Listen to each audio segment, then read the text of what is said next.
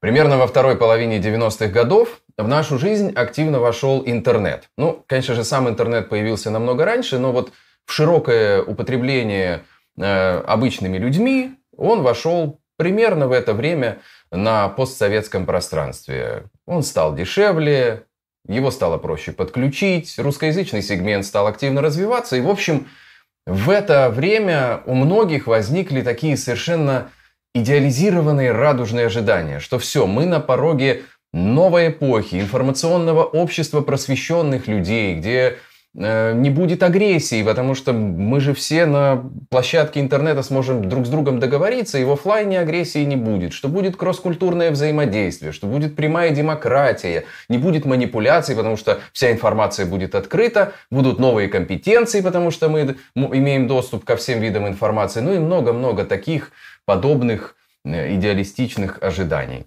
Сегодня э, на дворе две тысячи двадцать второй, и в эфире АРУ-ТВ произойдет сегодня такое столкновение ожиданий и реальности.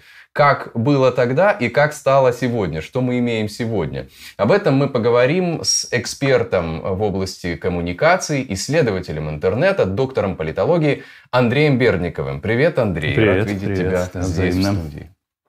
Ты исследовал интернет еще тогда, в девяностые, правильно? Ну, где-то в девяносто восьмого — девяносто седьмого года начал этим делом заниматься, но я не технологическую часть, скорее вот именно гуманитарную составляющую, насколько интернет влияет на коммуникацию, на, на стиль коммуникации, на вид коммуникации, на общественную жизнь, на общественное движение, в какой-то мере на политику. Ну, вот такие вещи. Действительно, с девяносто седьмого года, и довольно плотно я занимался вот этой тематикой, наверное, до года две тысячи восьмого — две тысячи девятого, но я за ней до сих пор слежу. Mm-hmm. То есть, может быть, это уже не является одной из основных моих, одним из основных академических интересов, но я... Вот интересно, чем интернет тогда, когда вот он только появился здесь у нас, был для обычных людей, и как его воспринимало экспертное сообщество? Ну, эти вещи взаимосвязаны, поскольку, по-своему, ну, интернет тогда еще не был столь массовым, хотя он уже входил в широкие слои mm-hmm. населения. Ну, и экспертное сообщество, естественно, оно, если оно что-то утверждает, то оно не берет с потолка, а пытается примерно проследить, ну, как, в общем-то, люди реагируют. И видно, что с тех пор э, изменилось и, э, в общем-то, с... Во-первых, сегмент, может быть, немножко изменился, расширился гораздо, из, от, в отличие от первых пользователей интернета. И от сегодня, когда его, в принципе, э, те же социальные сети используют все. Э, и, ну, во-первых, массовый стал более потребитель интернета. И, во-вторых, и по-другому стали коммуницировать. Может быть, это как раз в связи с тем, что и э, пришел, так сказать, массовый э, участник в эти процессы. Эксперты это все заметили, и ты очень правильно сказал, что если вот примерно посмотреть те статьи экспертные, которые появлялись в конце девяностых, ну, или в начале двухтысячных, то тон э, поменялся, на, я сказал бы, на противоположный, потому что в те годы действительно был такой всеобъемлющий оптимизм, что интернет однозначно поменяет нашу жизнь к лучшему. Сегодня я бы сказал, что скорее... Несмотря на то, что до сих пор все позитивные вещи видны, и их тоже обсуждают, но я бы сказал, что, наверное, больш, большее количество статей в этой сфере, именно которые изучают влияние на коммуникацию и на каждодневную жизнь человека, они скорее говорят о рисках, вызовах. То есть больше такого оптимизма, что это как построить новые формы демократии, это ушло. А вот появились всякие опасения, что он как раз может завести куда-то не туда. И в этом смысле действительно дискурс поменялся. А, да, про демократию мы поговорим сейчас. Но вот именно саму коммуникацию между людьми, как вы тогда представляли, вот, эксперты, как, какой она будет в интернете? И, и, вот, и вот в чем именно различие с тем, что стало сейчас в две тысячи двадцать втором? Ну, во-первых, коммуникацию представляли так, что она будет способствовать не знаю, там, диалогу между людьми. Вот это вот понимание, что будут... Просто тогда действительно в основном коммуницировали люди, близкие по интересам с друг с другом. И это, допустим, был большой очень такой оптимизм по поводу, что представители там, даже общественного сектора между собой будут легче не только координировать действия, но договориться и друг друга понять. Даже представители там, разных взглядов. То есть, что вот это выльется в какую-то агрессию, тогда эта мысль не доминировала. Скорее, там были идеи построения всяких транснациональных движений. Притом эти движения могут быть со временем и массовые, и будет демократизация. Все эти вещи очевидны. И второй аспект в этом смысле, который стоит Стоит, наверное, упомянуть, что верили, однозначно верили, что интернет, он сделает человека более осведомленным и более, более ну, грамотным и более способным там, эффективно решать проблемы, используя информацию. То есть, mm. потому что первый, я вообще помню, что вот первый такой звоночек, когда эту мысль оспорили, это была вот книга такая вышла в две тысячи втором году «Нетократия», написали там Александр Барт и Ян Седерквист, два шведа. Mm-hmm. Александр Барт, певец бывший из Army of Lovers. Да, у него очень интересная трансформация такая обычная. Он правый активист. Поп-певец такой, да, да и, а тут исследователь, социолог. Да, да, у него притом интересно эти, на общественном поле там, с трансформацией, то он был ультралевый, то он потом с правыми mm-hmm. стал заигрывать. То есть тут э, тоже личность неоднозначная. Разносторонний, да, очень парень. Это группа Army of Lovers. Это же такие хиты, хиты восьмидесятых, девяностых. Да, да. да, мне кажется, даже в девяностых. Mm-hmm. Вот, но потом увлекся социологией, написал вот эту книгу. Я помню, что первый раз там была озвучена мысль, ну, так, скажем, на таком уровне, что это стали обсуждать, по крайней мере, в академическом сообществе,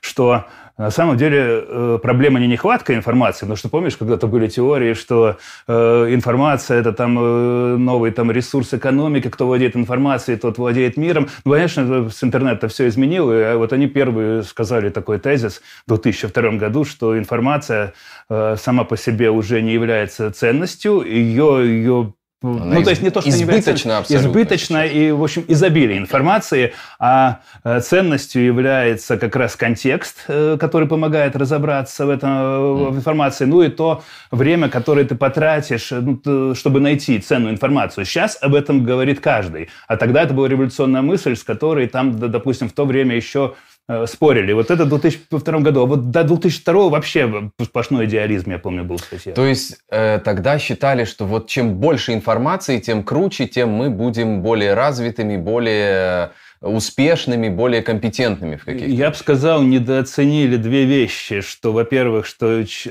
человек...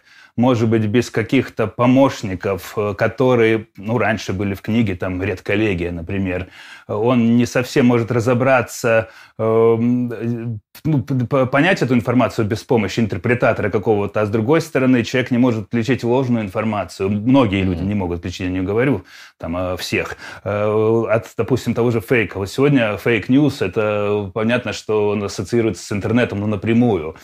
В те времена почему-то этой проблемой ну, никто даже не озадачивался. Ну, может быть, какие-то там, но это были маргинальные. Никто не верил им, да. Как часто бывает, знаешь, какой-то человек немножко опережает свое время, заявляет какую-то революционную мысль, какой-то тезис, и его все проклинают, он маргинал, но потом проходит какое-то время, и оказывается, что он был пророком. То есть, ну, вот примерно... именно так, потому что тогда даже, я помню, теории были такие, что вот... Не надо будет стоять там каких-то теперь на консультации к экспертам, к чиновникам. Вот чиновники потеряли монополию на информацию. Раньше там, чтобы ты понял, как действовать в такой ситуации, там по юридическому вопросу, тебе надо было там записаться, например, к чиновнику, он тебе разъяснил, есть угу. такой документ, есть такой, да. вот вам так или сяк надо. А теперь, а тогда была мысль, что теперь человек сам сможет, теперь чиновники с простым гражданином живут в одном информационном пространстве, все доступно, электронная демократия, электронное управление, это тоже концепции очень мощные. Модные и многообещающие да. в то время представлялись многим. И э, считалось, что вот э, человек сам будет способен разобраться. Оказалось, что далеко не так. Да, это удивительно. Это даже я еще помню по своим университетским временам, что у нас эти тезисы тоже ходили, что и образование вообще не нужно будет, и мы все там сможем в интернете найти. То есть такие более утопические уже идеи и очень идеализированные. Действительно были тогда на, на рубеже двухтысячных. А что касается взаимодействия людей и агрессии, ведь я так понимаю, что тоже все, все считали тогда, большинство людей считало, что люди смогут друг с другом договориться, а по факту мы видим, что интернет как раз-таки и является средоточием вот этих всех интернет-срачей, этой агрессии, этих агрессивных энергий. Вот что об этом скажешь? Эта тенденция тоже очевидна. Изначально вообще интернет использовался, ну, такой...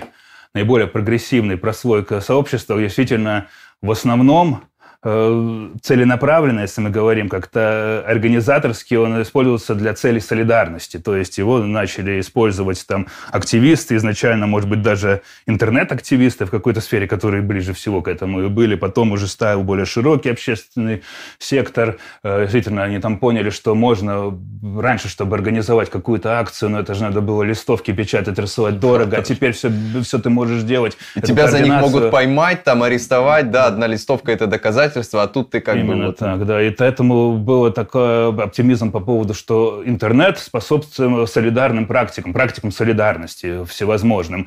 И э, на тот момент не исключаю, что так и было. В основном вот э, литература того времени, она, конечно, построилась на том, что люди будут строить новые какие-то и мосты для диалогов, и для солидарных, и для общих акций. Неважно, это может быть транснациональный, это может быть глобальный уровень, это может быть на региональном уровне, но так или иначе это все облегчило. То есть потом пришло, пришли уже, там сказать, широкие массы. Хотя еще до широких масс появились уже всевозможные там... живой журнал и прочее, прочее. И там тоже же вроде как, может быть, зачатки э, вот этого вот, ну, срача, что ты говоришь, они и были, но они тоже были другого рода. То есть это все-таки были люди, которые писали какие-то более-менее длинные тексты, угу. э, претендовали на какой в той или иной мере, и, ну, интеллектуальную составляющую в текстах. Там были и радикалы разных слоев, правые и левые, но они друг друга читали, они друг друга часто знали. И как бы там, этот, сказать, эта дискуссия, все равно, несмотря на противоречия, она была более-менее какой-то интеллектуальным, ну, с интеллектуальной составляющей. Сегодня, скажем, трибуну получили все, и я бы сказал, что трибуну получили те, которые... по сути дела, даже не претендуют, что они там занимаются каким-то интеллектуальным трудом. И, и в общем-то, просто есть... возможность высказать свое мнение. Часто человек приходит туда и озлобленный, даже выплеснуть, может быть, те эмоции, которые он так, в реальной жизни за интернетом не может выплеснуть. И это действительно превратилось в то, что и исследования разные, но, по сути дела, эти данные где-то мне и попадались, по крайней мере, было изучение и американского сегмента в интернете, ну, особенно вот в период предвыборный, когда Трамп на первый срок шел, что интернет, ну, действительно, агрессивная риторика, она преобладает над всей другой риторикой, поэтому...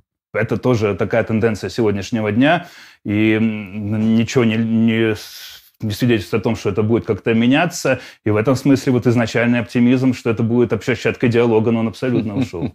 Да, а вот интересно, в какой момент? Ну, то есть ты говоришь о том, что как только, скажем, интеллектуальная элита какая-то, лидеры мнений, стали разбавляться просто обычными людьми на этой площадке, то тогда и эти энергии туда были привнесены. То есть, так я понимаю, ну, это э, точка. Ну, вот ну такая. Скажем, э, такое вот... Э...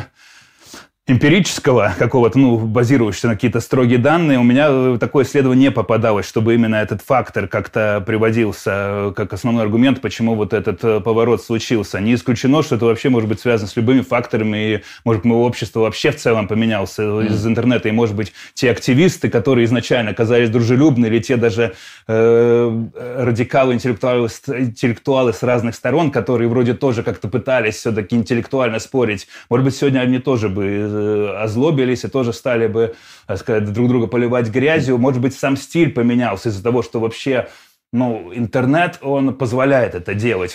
Сказать человеку в лицо, что ты там мудак, ну, это все-таки требует какой-то отмороженности, я бы сказал. Ну, да. Люди в целом... Или смотря... мужества, или отмороженности. От контекста тоже зависит, знаешь? Ну, ну да, ну потому что в реальной жизни ты даже... Ну, часто же есть такие случаи, что ты видишь, человек очень агрессивно себя ведет в интернете, да. И у меня такие случаи были. Ну, но потом ты с ним как-то знакомишься, человек вроде нормальный, и просто понимаешь, что он уже принял на себя эти условия игры, которые в онлайн-пространстве. Там уже это стало нормой, по сути дела. Дело, э, прийти и э, что-то там с криком доказывать. И не исключено, что даже вот такие вот уже дискуссии, когда человек пытается там на Фейсбуке условном, да, написать какой-то текст, э, не знаю, дружелюбный, это уже считается какое-то занудство, нету провокационности, чего его читать, там мямлить чего-то. Да. Ну вот такое отношение. Изначально-то этого не было. Изначально... Э, так сказать, ну, понятно, что эпатаж, он всегда был, но беря внимание, что все-таки первые в интернет пришли люди с конкретными целями, скорее организаторскими целями, угу. и, и зачастую изменить мир к лучшему, по-другому это все было. Я думаю, что здесь как раз массовый феномен сыгрался, что вот эти э, люди, неудовлетворенность свою, какое-то желание высказать и кого-то в чем-то обвинить, э, пришли в интернет, и там это гораздо проще сделать, Они, чем сделать. Это другу. Как э, безопасная среда, потому что, как ты правильно сказал, сказать человеку прямо такое можно получить в дыню. Ну, то есть надо иметь определенный уровень готовности к прямому конфликту на э, многих уровнях. А здесь ты как бы в безопасном коконе, и ты можешь туда сливать свою агрессию. На да, кухне, да, на я думаю, что вот этот фактор, который ты упомянул, что это безопасность, но я еще и предполагаю, что даже не то, что там все, знаешь, в жизни в трусы какие-то, и в интернете я там вот такой, а здесь я в жизни действительно побаиваюсь. Mm. Тут там и правила игры отличаются. В, в, все-таки в каждодневной жизни, встречаясь с человеком, тут даже нет таких норм, чтобы ты как-то сразу начал с ним Сходу. агрессивно mm-hmm. разговаривать. Ну, как-то приняты уже правила игры, что ты с человеком, когда видишь его глаза, ну, как ты уже коммуницируешь. А в интернете да. это уже установка, какая-то норма стала. Если ты туда приходишь, и там у тебя есть что сказать, то правило, ты с какой-то то ли с троллингом это делаешь, как-то вот. Я это замечаю в комментариях. Я не, сейчас меньше исследую э, комментарии, но когда я подсчитываю на темы, меня интересуешься, я вижу, что, в принципе, есть же такое устоявшееся даже манера общения в интернете уже, и даже люди, которые наверняка в жизни реально общаются иначе, mm. они принимают эту форму общения. Ну, то есть получается, что интернет такой становится отдельной, параллельной реальностью, где уже другая этика, другие нормы, другие формы взаимодействия, и есть традиционный офлайн. Я думаю, что это единственная вот такая мысль, как раз, что нас спасает э, от мысли, что мир вообще идет в тартарарам, поскольку если бы в реальной жизни люди вели себя так, как в интернете, это был бы хаос, и действительно жить было бы страшно, и есть спасение, что надо, человек психологически, наверное, как-то отличает э, свою, э, свое отношение с социумом и с такими же людьми, как он в реальной жизни, и в интернете не исключено, что у него там какая-то отдушина, ну, открыть свое негативное второе «я», но на самом деле оно может никуда в реальной жизни не выплеснется. Если оно выплеснется вот так, как в интернете, то будет война всех против всех по Хоббсу просто, мне кажется. Ага, ну да, может быть, действительно интернет канализирует наши это, какое-то такое среда отражения нашего бессознательного, где мы можем с ним как-то вот так вот играться. А что, если, что скажем об активизме? Именно об общественных активистах. Я так понимаю, что на заре появления интернета им было гораздо комфортнее и объединяться, и доносить свой месседж, свою повестку, но тоже в какой-то момент то ли государства за них взялись, то ли что. Как бы ты вот в динамике проследил активизм в сети, какой он был тогда и какой он сейчас, насколько он свободный, насколько он управляемый? Угу. Ну вот два интересных момента здесь. Здесь можно даже, с одной стороны, вот этот активизм, ну, околополитический привлечь, ну и политический напрямую, да. но можно и привлечь такое более, конечно, стандартные политические практики. Вот обе эти два аспекта не изменились. Изначально считалось, что интернет однозначно поспособствует вот прямой демократии, что будет вот электронное управление, которое уже много где работает, да. что оно не только там между... Там, сказать, гражданином и чиновником там, облегчит взаимодействие, но это реально будет как-то вот эта обратная связь, и люди будут, поэтому демократии будет больше, грубо говоря. А вот э, получилось так, что скорее это с политической точки зрения эту нишу наиболее эффективно используют популисты, так называемые, которые, скажем, манипулируют сознанием, да. за, закидывают спокойно пропаганду, теории заговоров. Это гораздо проще на таком материале мобилизовать, нежели говоря вот эту вот такую какую-то реальную, ну, такую повестку, которая, ну, реальная, а не, а не какая-то надуманная на, мифо, на мифологии. Вот интернет почему-то склонен именно вот такие вот теории заговора распространять эффективнее, нежели, там, скажем, какие-то рациональные политические повестки. Но это первое. Об активистах это второй интересный вопрос. Точно, как ты сказал, было так, что изначально активисты туда включились наиболее интенсивно. Это во многом облегчило многие успешные протестные акции по всему миру. Протестные акции, я здесь больше говорю именно о таких акциях, которые были направлены на улучшение мира. То есть, потому что там, сказать, либеральные, леволиберальные, зеленые движения, они первые, в общем-то, эту э, с, э, интернет-сферу взяли на вооружение и использовали эффективно. Видишь, в технологиях всегда государство потихоньку запаздывает. По сути дела, общественный сектор меняется быстрее, mm-hmm. наука меняется быстрее, государство реагирует. Ну и поэтому какое-то время было так, что активисты могли довольно успешные акции делать, используя интернет, и им никто сильно не мешал. Но государство туда постепенно стало приходить, набирать специалистов, которые там разбираются больше в этих вещах. И понятно, что просто появились возможности новые благодаря интернету слежки. Просто даже следить, когда акции организовываются, ты теперь можешь эту информацию спокойно собирать ну, и понимать, кто там участвует. Не только слежка, появились вот эти тролли, боты для распространения информации, тролли, которые реально там троллят, ну это называется онлайн-харассмент, когда оппонента ты можешь просто закидывать, как вот дискредитируешь информацию, и человеку просто ну, трудно уже общаться с аудиторией. Да, целые фабрики этих троллей, это как мощный инструмент. Инструмент уже давно, да, практикующийся. Воровство данных, там, любое ну, внедрение в социальные группы каких-то агентов. Это все стало обычными практиками, естественно, в авторитарных, около тоталитарных или тоталитарных государствах это вообще используется на полную катушку. Там это давно взято на вооружение. Многие жалуются, что и в демократических странах тоже зачастую активисты чувствуют себя уже не так уверенно, как раньше. Хотя там понятно, что не в таких масштабах, как в авторитарных режимах, но тоже многие выступают ну, с такими заявлениями, что как бы, государство все-таки излишне, излишне пытается контролировать интернет в, госу- в демократическом государстве, но это все-таки не дозволено. И эти вещи, они очевидны. То есть, но наибольшей угрозой здесь, конечно, является авторитарный режим, потому что не только гнобят активистов, могут их выслеживать, могут собирать по них данных и распространять любую дезинформацию о них спокойно. Не только даже в своих государствах, а появились новые термины, ну, относительно новые, ну, так скажем, транснациональные репрессии. Это когда активистов за рубежом э, начинают прессовать тоже при помощи, ну, и харассмента уже не могут, их, может, физически на своей территории выловить, но там, опять же, эти тролли, прочие, ну, и хакерские атаки на сайты оппозиционные за рубежом и в собственной стране делаются регулярно. Ну, в общем, я так понимаю, вот обратная сторона, то вот, что ты сейчас перечислил, обратная сторона интернета, и этой свободы, она вот проявилась после того, как проявилась приятная и яркая сторона. То есть мы в последнее время больше видим последние годы вот этих всех проявлений и репрессий, и слежки, и развития этих технологий.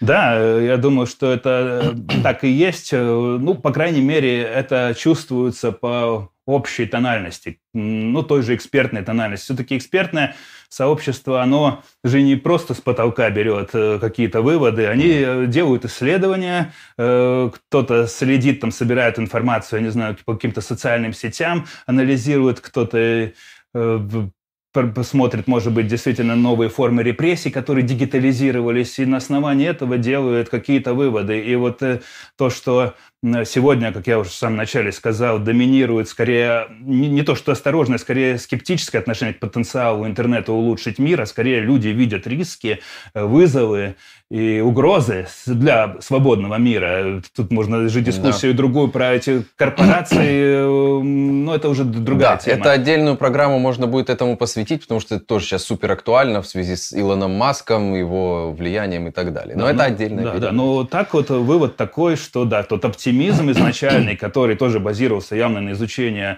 интернет-сообщества, он прошел. И сегодня доминирует вот такое вот отношение, скажем, подчеркивающее риски для будущего, и что с этим надо что-то делать.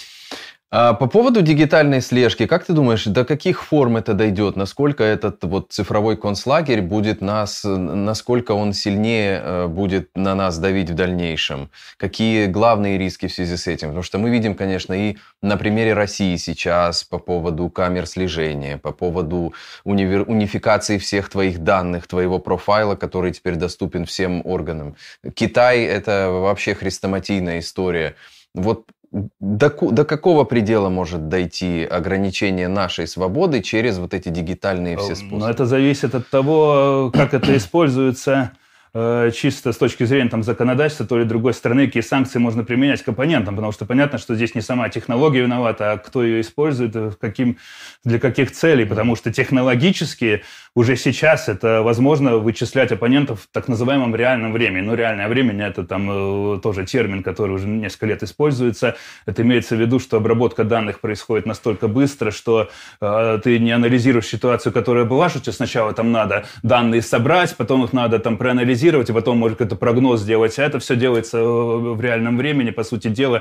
Э, если алгоритм можно построить таким образом, что тебе сразу будет собрано, что кто-то в данный момент печатает, что-то пытается организовать антиправительство. Mm. То, что такие данные собираются, это само по себе неприятно, но когда еще у тебя разрешено этих людей, грубо говоря, карать и хватать сразу, ну так это зависит от страны. Если это разрешено, то в Китае такие технологии уже используются вовсю. Но вот это именно слежка в реальном времени, чтобы активиста поймать, им не, не, не когда он уже написал, кого-то собрал, а чтобы уже вычислить на той стадии, когда он готовит uh-huh. это. Ну и тут все, и, естественно, там другие все эти дипфейки, когда ты можешь реально манипулировать, всякие негативные у людей эмоции вызывать, не знаю, подставляя в данном случае не обязательно политика, а вообще активистов, показатель, не знаю, какого-то популярного активиста, что он mm-hmm. там э, на самом деле какой-то странный раз, закулисный разговор ведет, и все, и у, у, уничтожить его репутационно за минуту. Это сейчас уже возможно. Дальше, я думаю, что это будет совершенствовать как технологически.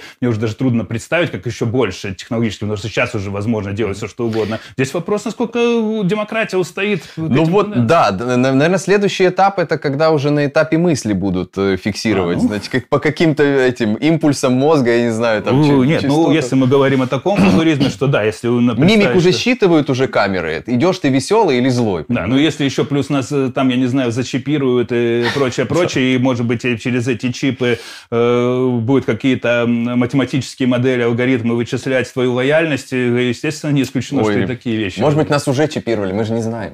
Что уже все время говорят, что... Да, просто не будем здесь Михалкову уподобляться, что это какая-то угроза, я думаю, в демократических странах. Здесь у таких вещей могут быть позитивные моменты, но, не дай бог, это пройдет в таких странах, где действительно есть вот эти э, рейтинги лояльности по пунктам. Да, ну, да, там, да, да, сам да. понимаешь, что это может быть. Да, в Китае это прям вот активно практикуется. Но э, все-таки, если говорить о демократии, о демократизации, ну, э, интернет по-прежнему остается и останется в ближайшем будущем. Э, ну, все-таки он много ведь дал для распространения демократии, для демократии. демократизации, для там, увеличения свобод, несмотря на обратную сторону, которую мы обсудили? Или, в общем, нам надо искать какие-то иные формы, иные платформы, иные способы? Ну, здесь тоже, опять же, взаимосвязь с теми реальными процессами, которые приходят и за пределами, ну, так называемого киберпространства, потому что сегодня, если мы говорим о демократизации, демократии тоже разные формы. Могут быть парламентская демократия, которая сегодня принята, признана оптимальной формой, но, с другой стороны, есть и формы прямые демократии, когда человек там высказывается напрямую о вопросах и тоже может голосовать по разным вопросам, используя, ну, скажем, электронные ресурсы, высказать свое мнение по всем вопросам. Раньше это было невозможно. Почему вот появился вот этот институт представительства? Потому что, ну, появились национальные государства, да. и собрать всех людей на площади, их опросить было нереально по всем вопросам. Интернет, понятно, что это все делает реально. По помощи технологий вы действительно можете знать каждый каждого мнения о каждом вопросе, но здесь другие риски. Можно ли позволить людям голосовать о всех вопросах? Это стандартно, что бюджет мы не можем дать там на рассмотрение, если не можем дать бюджет, а можем ли то и сё. Военные и, части. И так далее. То есть технологически вот та вера, как что это может как-то вернуть прямую демократию, когда там, ну, не знаю, которая в каких-то, допустим, не знаю, общинах могла существовать, да, где, да, где да. надо было консенсус по всем, консенсус по всем вопросам. Вы действительно есть техники опросить каждого, и чтобы принять такое решение, ну, чтобы действительно ни у одного человека ну, не было категорически против. Там модераторы работали, это называется, uh-huh. там принятие решений на основе консенсуса, это квакеры uh-huh. использовали, uh-huh. и многие там движения общественные там в коммунах разных, и даже, по-моему, в испанской гражданской войне в тысяча девятьсот тридцать шестом году что-то такое анархисты пытались сделать. Но просто вопрос, насколько общество готово вне интернета. Технологически можем это То сделать. То есть технология уже готова к этому. Готовы ли мы? Получается да, да, так. Конечно, потому что золото не технология. Любая технология в этом смысле амбивалентна. Ты можешь, она может тебе, в зависимости в руках, она у каких-то идеалистов, хороших людей, реально желающих изменить мир к лучшему, оно будет нести хорошее, если это у людей, которые хотят разрушить что-то, это будет совсем по-другому. И в этом смысле интернет просто по-своему отображает наши недостатки, наше общество, ну, как мы поняли, из социальных сетей даже усугубляет их. Да, и без нашего разговора я могу сделать вывод, что все, в общем, нет никакой панацеи. Все зависит в конечном счете от нас самих, а интернет – это только среда и только инструмент. Который, ну, который, который в наших руках. Как тебе кажется, какие дальше будут формы, ну, скажем, какие новые технологии э, информационные войдут в нашу жизнь, какие будут появляться, может быть, новые практики, какая-то новая этика, ну, в каком-то горизонте, не знаю, пяти лет. Мы же говорим там, что будет дополненная реальность, еще какие-то новые формы такие. Вот есть у тебя ощущение чего-то? Ну, да, это понятно, что это метавселенная, все эти техники, каким-то образом они будут входить в нашу жизнь, что поначалу, наверное, это будет касаться рабочего места, что человек не просто там использует какой-нибудь Zoom или Microsoft Teams в своей коммуникации на работе, а там с коллегами уже смотрит через аватаров общаться, ну, чтобы это было даже более, не знаю, аттрактивно, и даже какую-то презентацию сделать в таком, в таком духе. Это просто... Ну, как бы даже стали такие эстетические реалии, требования нашего времени, вот как-то вот так все это подать в такой красивой дигитальной оболочке. Ну, понятно, что это будет менять и мир за пределами рабочего места. Не исключено, что когда-нибудь мы будем голосовать, это тоже через аватаров. То есть тут э, предсказать трудно. Ну, как бы, чтобы это сделать, может быть, проблема же одна из таких, что люди в... в этих практиках стандартной политики, ну, конвенциональной политики ее называют, все меньше у них интерес участвовать в выборах. Например, молодежь да. на выборы не хочет ходить. Ей интересны какие-то практики мобилизационные, то, что называют неконвенциональные. Ну, поучаствовать в каком-то общественном движении, а еще лучше, если это что-то виртуальное. Не исключено, ага. что вот при помощи этой метавселенной можно... Э- попробовать ну, разворошить и, и сделать так, чтобы проявился интерес к политике, к стандартной политике и у молодежи. Потому что там, голосование или там, взаимодействие с политиком через аватар, это, наверное, интересно для молодежи да. было бы. Но э, пока это все непонятно, потому что возможностей-то много. Технологии развиваются везде и всюду, на каждом шагу. Мы о многих них даже не знаем, они многие не опробованы. Мы знаем о таких больших проектах, что делают большие компании. Понятно, что и тут с этими большими компаниями, корпорациями тоже история не ясна, поскольку, опять же, их сейчас пытаются ограничить, по крайней мере, в Европе, ну, там и Конгресс США, потому что тоже собираются данные, это тоже используется в выборах. И часто эти данные там как-то сливаются куда-то и или продаются, ну, все это... Да, и в какой форме эти корпорации вообще живут за наш счет, это тоже еще можно посчитать, знаешь, ведь в девяностых они не имели такой власти, такой мощи, да, когда интернет только появился. Интернет был более, что ли, ну, анархичным таким и не, не монополизированным. Ну, конечно. Изначально вообще интернет, скорее, там вот эти вот такие левоанархистские тенденции преобладали. И первые манифесты даже вот интернет-хакеров всяких, они же были такие, ну... в духе там Батьки Махно, скажем, и, да. ну, в хорошем понимании. Пассионарные, да, пассионарии да, да, первые да, да. пришли туда. Что это станет на службу людей, представляющих корпорации, неважно, там они в пиджаках или в майках стильных, но, тем не менее, этого на тот момент не могли представить даже те ранние интернет-активисты, но это стало.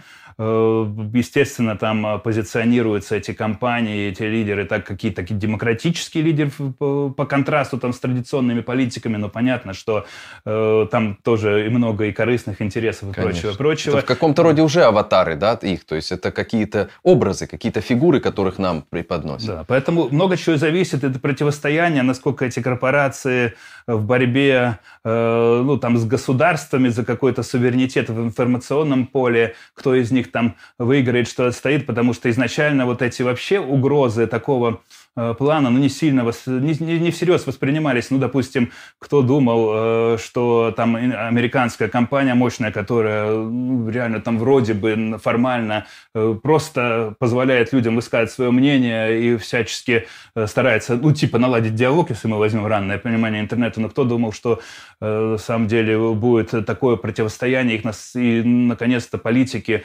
попытаются как-то законодательно их даже ограничить. Но mm-hmm. а, а они пытаются это потому, что, э, несмотря на то, что эти корпорации огромные деньги пытаются, потому что эти угрозы уже реальные. И государство чувствует, что они теряют способность, ну, скажем так, э, создавать информационное пространство так, чтобы она социализировала гражданина в каком-то русле, ну, не то, что выгодному государству, скажем так, но чтобы это не угрожало безопасности хотя бы. Угу. А сейчас, в общем-то, понятно, что всевозможные популисты могут прийти, которые могут мобилизовать людей на какие-то деструктивные действия благодаря интернету, что интернет-компании сами этому не особо, если выгодит там какой-то экономический интерес, препятствуют. И это угроза для государств, и поэтому тут зависит вот именно от этих факторов, которые, опять же, за пределами интернета. Технологически э, можно в- ждать чего угодно, э, то есть человек может быть действительно манипулирован стопроцентно, э, а может быть наоборот, э, технологии могут измениться таким образом, что как раз человека пытаться э, обеспечить той информацией, которая будет, ну, в позитивном ключе mm-hmm. его разбирать. Ну, позитивный, может быть, здесь это такой субъективный сфера, да. но, скажем так, не в деструктивном, э, не в деструктивном русле, чтобы он там что-то х- хотел, реально э, какие-то основы демократического устройства пошатнуть. Это тоже можно, но пока непонятно вот эта вот ответственность, дигитальная ответственность корпораций, политиков. И эта сфера в данный момент развивается, и к чему она приведет, мы только можем ждать. Возможно все, возможно все, мир наш непредсказуем. И одно из таких вообще, одна из таких вещей, которая касается любой сферы, где инновации, в том числе вот инновации в сфере коммуникации, заключается в том, что прогнозировать что-либо не только трудно, но и глупо и смешно. Ты больше mm-hmm. сейчас что-то прогнозировать, через три года будет так, но мир повернется вдруг неожиданным образом в такую сторону, что твой прогноз просто смешным окажется. Mm-hmm. Поэтому лучше ничего не прогнозировать, а просто понимать, что происходит, и видеть многие варианты развития. Mm-hmm. Вполне возможно, эти вещи, они уже есть, просто они пока такие маленькие, что мы их не замечаем и не придаем им значения. Они через несколько лет могут стать там доминирующими какими-то. Да, да, конечно. А, ну, в завершении нашей беседы, как ты, вот как эксперт, оценишь, от конкретного индивида, от человека с появлением интернета стало больше зависеть, меньше зависеть или осталось, в общем, все плюс-минус так же? Ну, наверное, это, во-первых, зависит от сферы деятельности. Так вот, сделать конкретный вывод. С одной стороны, да, вроде бы человек, который раньше, может быть, прожил бы совсем незаметную жизнь, и там, может быть, кроме нескольких соседей его не видел, сейчас он, если он захочет, может использовать те же социальные сети, но быть довольно замечаемым, по крайней мере, в каких-то дискуссиях, и даже при помощи какого-то элементарного троллинга он может так какую-то себе славу в узких кругах э, так сказать, приобрести. Но, э, с другой стороны, опять же, беря во внимание вот всю вот эту вот катавасию вокруг тех же больших данных, которые базируются скорее на какие-то общие тенденции, игнорируя, может быть, какие-то индивидуальные кейсы, об этом тоже там, вот, принятие решений на основе больших данных часто критикуют. Здесь человек тоже как все-таки такой, как просто элемент, э, который учитывается в, ну, в, в алгоритме, но, в принципе... Тот же винтик, как в социалистической ну, да, как, как системе. Конвейер считался винтик. Вот он mm-hmm. сегодня в этой машине, в дигитальной машине тоже воспринимается таким образом. Я бы сказал, что тут некоторые сообщества действительно от интернета выиграли. Допустим, научное сообщество однозначно сейчас возможности взаимодействовать с коллегами за рубежом. Они действительно ничего не стоят. Не надо больше эти дорогостоящие полеты на конференции. Их иногда делать надо для того, чтобы как-то поддерживать в форме себя, выступая на живой аудитории. Но, в принципе, все проекты развиваются через дигитальную сферу. Mm-hmm. А вот говоря в таком вот человеке, который, может быть, и не связан с какой-то интеллектуальной работой, и даже ему интернет просто как отдушина, мне кажется, что там, может быть, эти тенденции даже негативные, и он-то думает, что его роль возросла, но, скорее всего, она иллюзорна. Скорее всего, я бы склонялся к тому, что здесь большой, большой потенциал для манипуляций, угу. для этого то, что называют словом зомбирование. И здесь человек, думая, что он получил трибуну, он может что-то продвинуть, скорее становится оружием более опытных политтехнологов. И поэтому не исключено, что все-таки, говоря в общем, ну, скажем так, о широкой публике, скорее роль даже уменьшилась, если мы говорим об уменьшении роли с точки зрения, что ими кто-то манипулирует. Очень интересно. Ну, обо всех этих аспектах и о манипуляциях, и о роли человека, и многих других аспектах технологий в нашей жизни, я думаю, мы продолжим разговоры здесь в эфире АРУ-ТВ с Андреем Бердниковым, экспертом по технологиям, доктором политологии. Андрей, спасибо большое за эту беседу. Всегда рады видеть тебя не только онлайн, но и вот действительно, как ты сказал, встретиться для того, чтобы поговорить живьем. Очень приятно было. Ну, спасибо. спасибо за разговор, было интересно, надеюсь, слушателям тоже. Спасибо. Меня зовут Артём Остапенко. Я провел эту программу. Счастливо. До следующего раза.